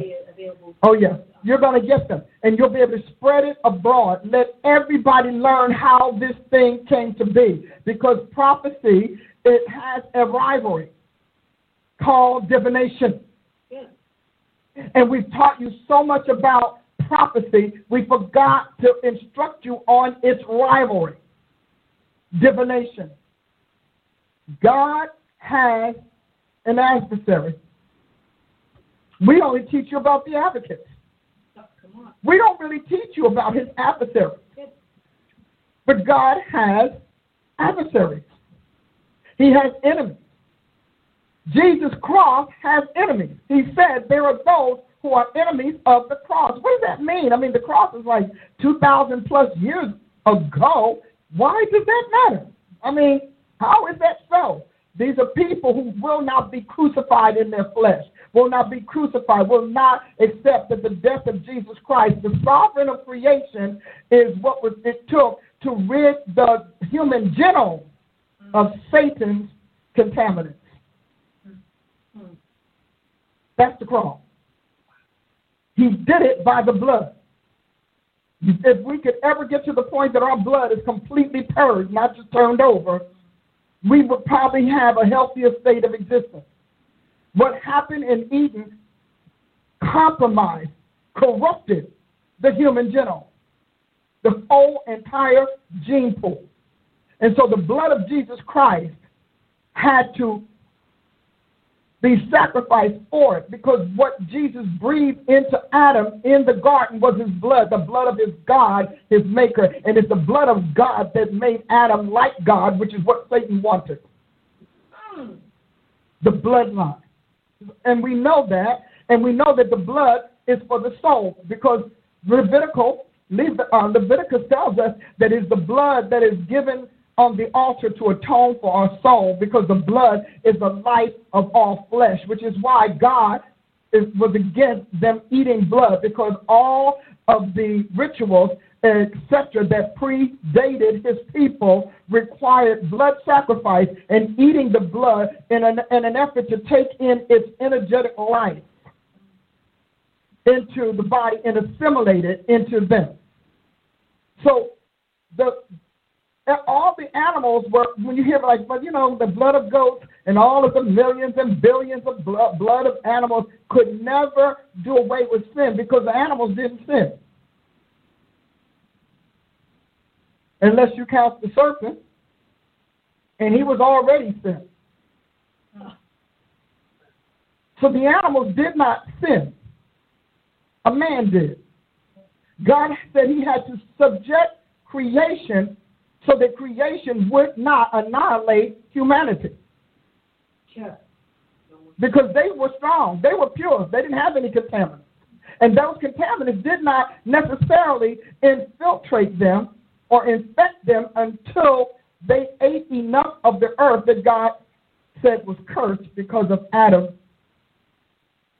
sin. You understand? And if you are one of those people who love to explore things like this, you probably would appreciate taking time to go and, and contemplate what was this all about. That's what those recordings that I did will tell you. Divination originated with Cain. You need to get the teaching to find out how. And then when it stopped, when God ended it, he did something very peculiar. We had Adam's son, but Ham was the one that was the carrier of what was destroyed in the flood. Right. Right. Which is why him and his father's nakedness is woefully understated in Scripture. Huh. Yeah. Very important. Need you to be clear on this. We are supposed to be God's walking, talking archives. We're the archives of the Almighty. Is this good to say? Is it good to know? It is our job to know God's history.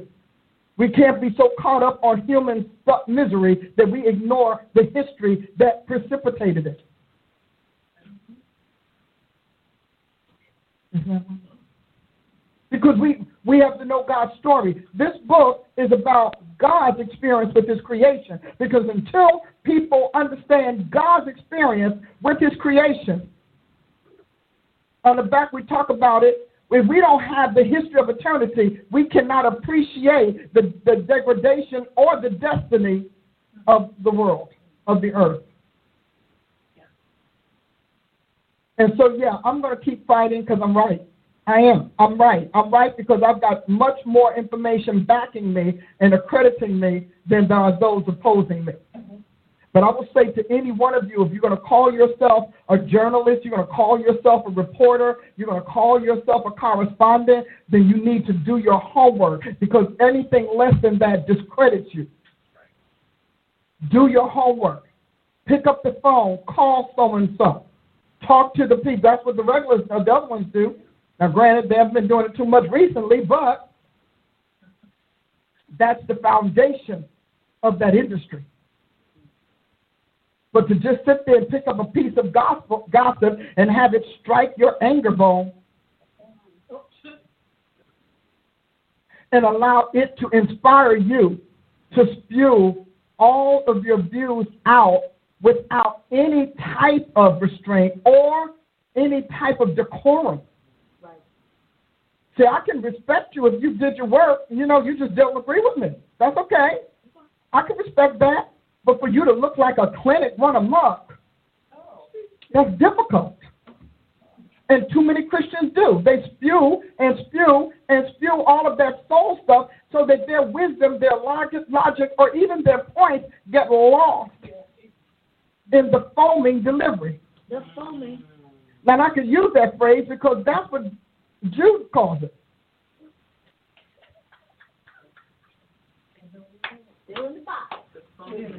I'm in the book, the book's in me. I'm in the book because the book's in me. I'm in the book, it's was breathed. I'm in the book because the book's in me. I love this one. Go ahead. when you read it, you know, and, and I, I'm again, I keep going back to because it's all I know. And I know this because before God released me, He made sure I was becoming Him. See, a lot of us, we, are, we stop that experience and we don't move into existence. God wants us to more, more than experience Him. He wants us to become His existence. Can I just say that? Is that all right? I want to see, uh, because I need us to, uh, uh, I've been studying this a long time. I told you 16, 20 hours a day because I wanted, the man made sense to me. For the first time, he made, something made sense to me about life and about the world, etc. So I just want you to know that I took this on because, well, God is God. I'm having fun right now.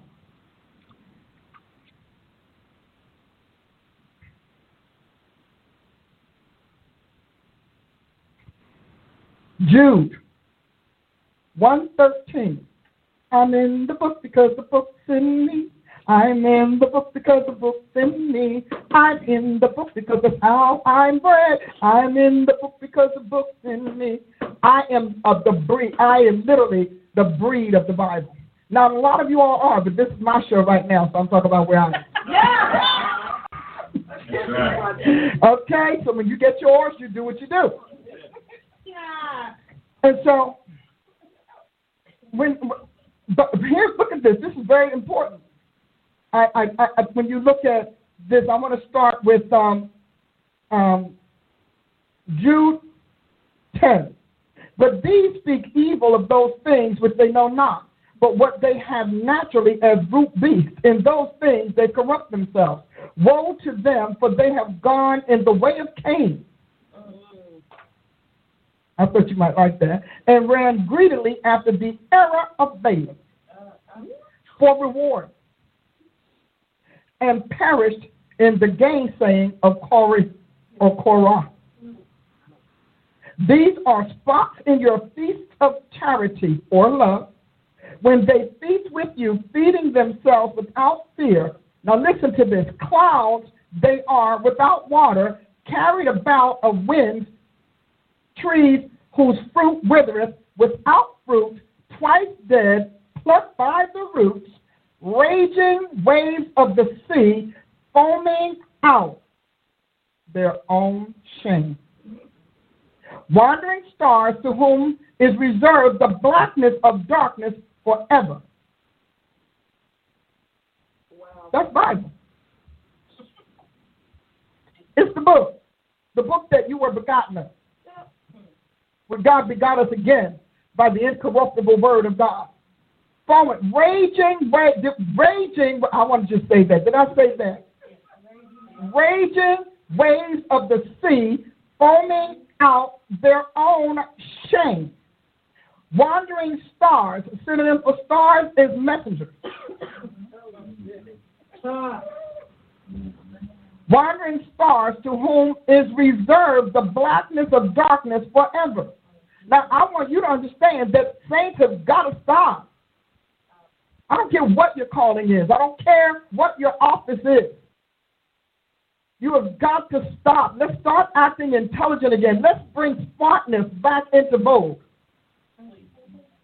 Let the church be smart again. Let the church be smart again. And not not gullible. Let the church be smart again. Because it's important that you recognize this. Now, if you look at Mark 9:20 and you see the word forming again, it is actually related to a person who was demon possessed, a spirit that was tackling them and tearing them. And it says in the end of the statement, and he fell on the ground and wallowed foaming. When you think of a foaming mouth, that's like a seizure, or somebody so angry because their anger is facilitated by a spirit or someone who is so broken and raged they don't they're, they're using rage to assuage that pain that sorrow that disappointment with life. So to, to, you know i am you know my bible says to me that i am supposed to cast down principalities if you look at um, slide five cast down principalities. and every high thing that exalts itself against the knowledge of God. My job is to teach you. I don't have to do sword fights like that. I, I won't. That's just like yuck. Why do I need to do that when I'm good at what I do? I've got too much, too many That's all I, all I can tell you. You can find me, and I don't just speak my words. You're you're not going to get a book from me and hear my testimony. Most people took, but they took a long time. I think the first time I put my testimony in anything was in the assessing your prophetic self. I usually don't talk about my testimony because I'm a witness for Jesus Christ. So my testimony is nice, but it's not pivotal or germane to what I to what God wants to do but I want you to know Jesus Christ.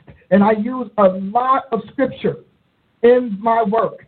All of you know that. Somebody talked to me about the scriptures that were in the dictionary, and then in before God, and they were like, okay, so I, I, I either have to write them down and come back to them, or I'm going to get to the Bible and not finish the book. Right.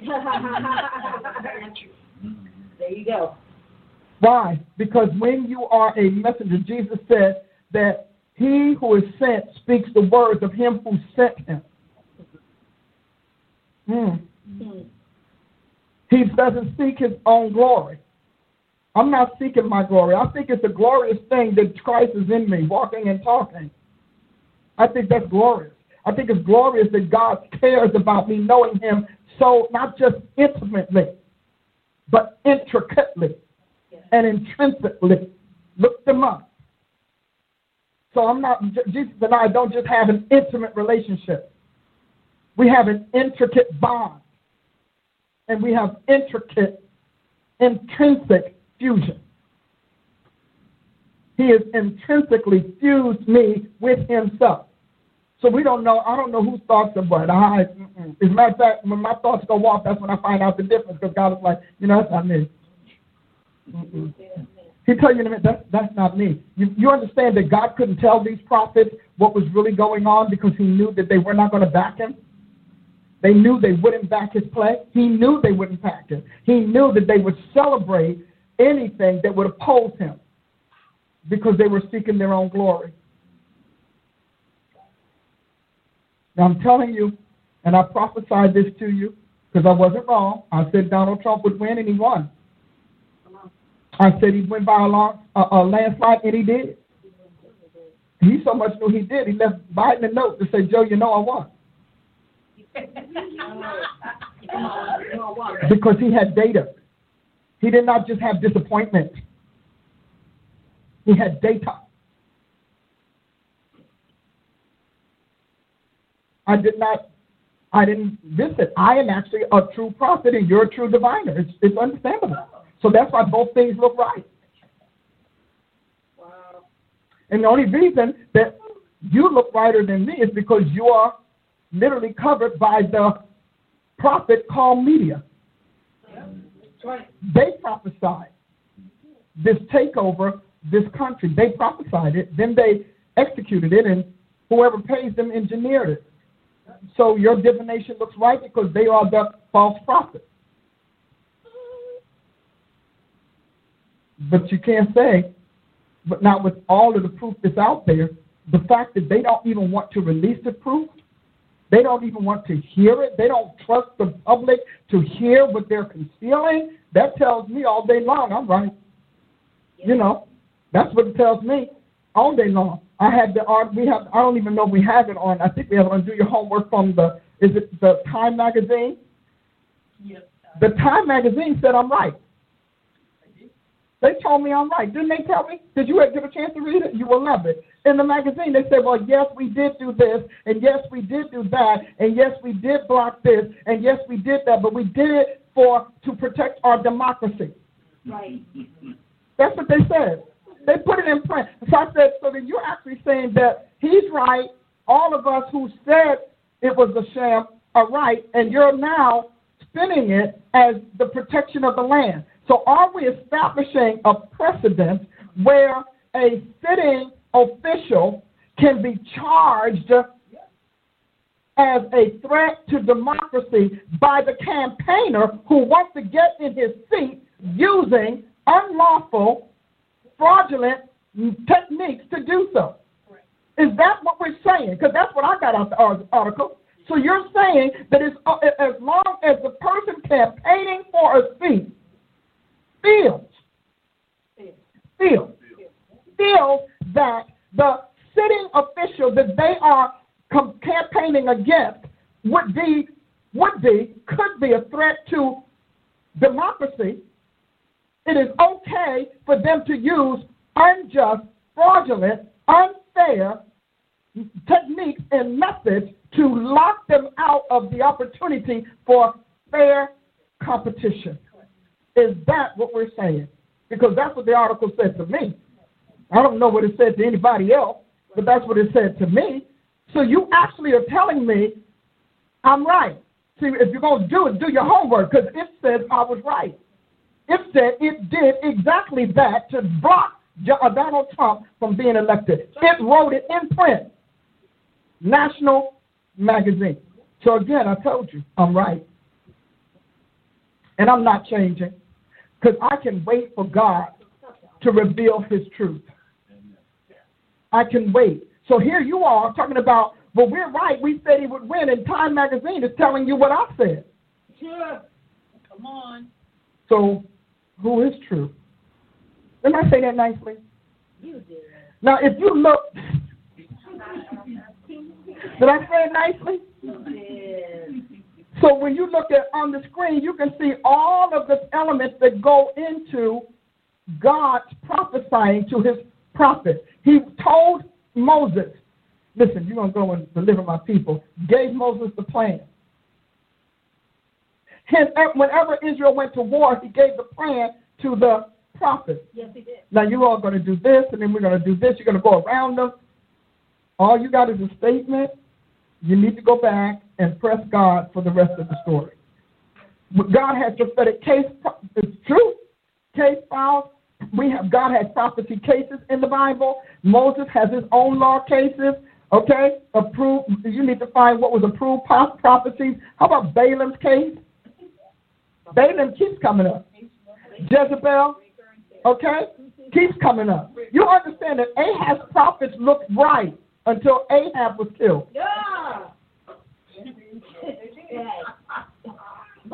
All of them with one voice said, listen, if they go and get Micah out of, out of jail, please, listen, please, uh, Get him out. just say, say the right, come on. Now, encourage the king. He's, come, you got to encourage him, come on. Encourage the king. Oh, this is good. I just went through this on Wednesday. My show. Okay, I'll come over here so you don't have to change here. Okay. Encourage the king. King, You know, you smell so dirty. Did they wash you up? What did they wash you well, up? I've been in jail. Oh. No. Oh, great King, live forever. You're going to win. Am I? Oh, if you say it, because you're not a lying prophet. So if you say it, I know it's. No, you're lying. Because you never tell me what I want. You all, you always disagree with me. You never give me bad news. Slap. You never give me nothing but bad news, and all of a sudden you agree. You haven't agreed with not one of these 400 plus prophets I got. Okay, so you're right. So let me tell you what I saw. I was in the spirit. He took me to heaven. And I saw the Lord sitting around. And all these spirits were with him. And he said, in essence, in my own, how can I trip up Ahab? Because I mean to destroy him. And this spirit said this, and that spirit said that, and then and then one one voice rose from among all of them and said, I know what I'll do. What will you do? Said the Lord. I will be a lying spirit in the mouth of his prophets. So you're trying to tell me that all of these people are lying, and you're the only prophet in the whole realm who has the truth? Is that what you're trying to say? Back to jail with you. See, this is what. Why did you bring me out of jail? Because bring me? I didn't bring you from there. I already knew you weren't going to tell you right. I brought you for Jehoshaphat because he, for some reason, doesn't think that I have a true prophet in the bunch. I don't even know where showering you on my way back down. But no, no, no, yeah, yeah. We need to freshen you up a little bit. Don't spray. I'm glad I read my Bible. I know. Jezebel, same thing. You're talking about over a thousand people said that, that they were the truth and that they were speaking truth. Difference between them and Micaiah and Ahab is that Jezebel flat out said, These are my prophets from my nation's God. These are my nation's God prophets. So they say what I want. And then, of course, we have the Edenic prophecies, meaning when we say that, telling you that all of this goes back to Eden and before. It's so important that you get it. But if you can see now why Satan has to pervert the prophetic. He is always scouting for wobbly prophets, for naive prophets, for uncertain prophets, for confused, double minded prophets, for duplicitous prophets, for money hungry Balaam prophets. He's always trying to fill Balaam's company. Always. Prophets who will say whatever they are paid to say. He will do that until now. This is Jude is talking about Balaam in um, at the end of the New Testament. We're talking about Balaam Yeah. there. I mean, what Jude? What are you talking about? Isn't he gone? I'm like, why are you saying that? And yet, when you look at it, 63, 63 matches in Scripture for Balaam. Wow. 63. And in the New Testament, he only has those three.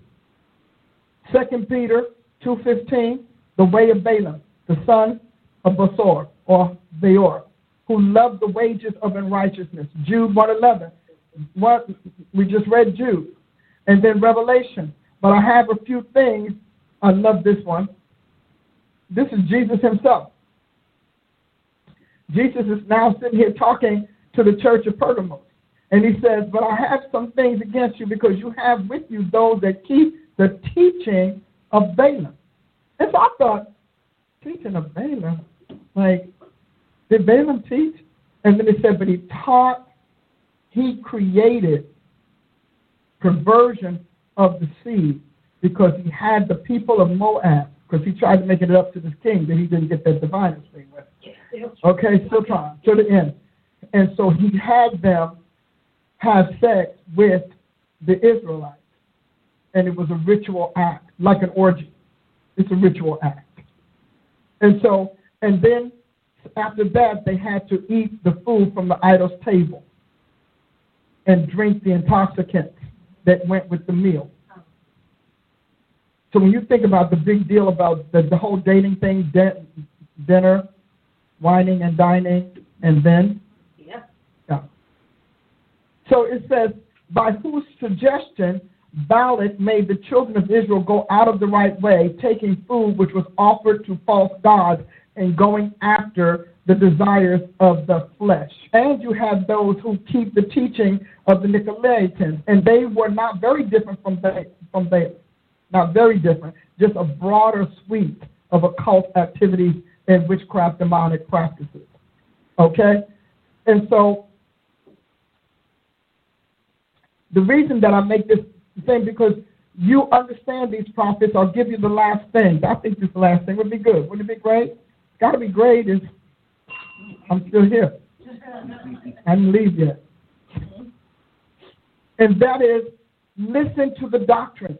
When the doctrines are telling you fornication is okay, adultery is okay, when it's telling you that that little drink and little drugs are okay, drugs will help you see better. And when it tells you perverted sex is okay, all of those are, are markers, but they're also requisites of idols to receive information from them or retrieve information from them. Sexuality, always there. Sorcery is drug addiction. Mm-hmm. Pharmakeia, always there. Idolatry, always there. Some of them are trying to tell you, well, you know, Jesus was, no, no, Jesus couldn't have been. I often laugh at that. I said, but y'all do understand that Jesus was the mightiest man on the planet at the time he walked the earth. I don't think any mortal woman could have survived that. Because they didn't survive those giants, those angels as giants. They didn't do it. And he would have invalidated his ability, his qualifications to go on the cross, which was to be pure and sinless. Because he didn't take a wife, would be sinless. So when you see all of those things, and then you see working rituals and, and doing all kinds of objects, you know, like, you know, tarot cards, that's divination, astrology, divination. Why? Because the, God did not name those angels and those heavenly bodies to pretend to be sovereign or, or paternal deity for humanity. That's not what he did. Hmm. They to give us times and seasons, and you know the rest. So yeah, I'm going to keep doing this. Uh, my next next two hours teaching will be out of my dictionary on the subject of divination.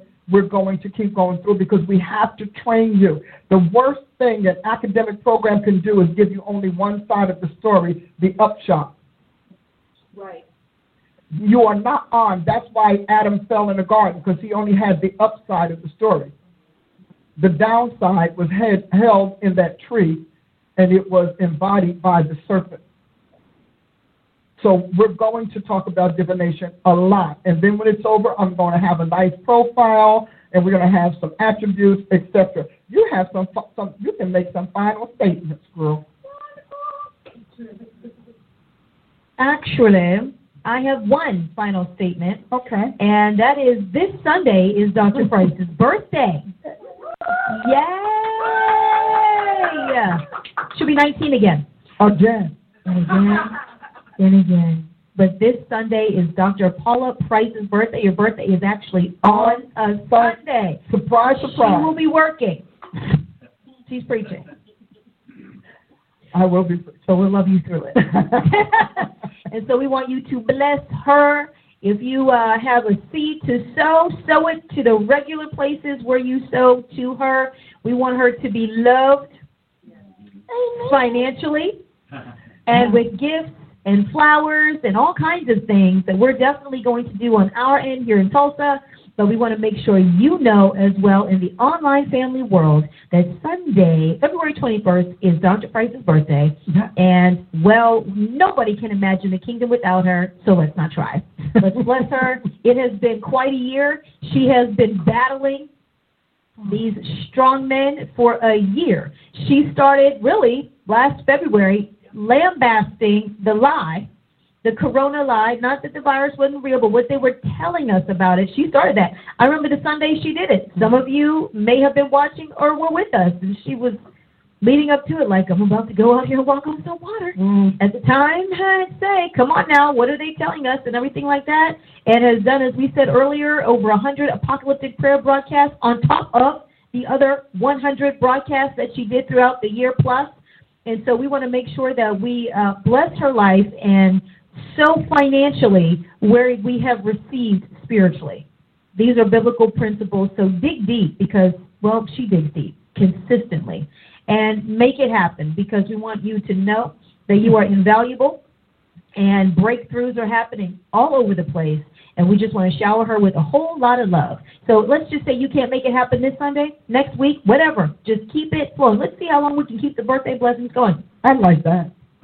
I do, and I thank you in advance for all of you all who will partake of my birthday celebration. And it kind of means a lot this year because she's right. This has been a real slugfest, standing for God, fighting for the Lord, pushing against the darkness, pushing against the falsehood and the false that's out there.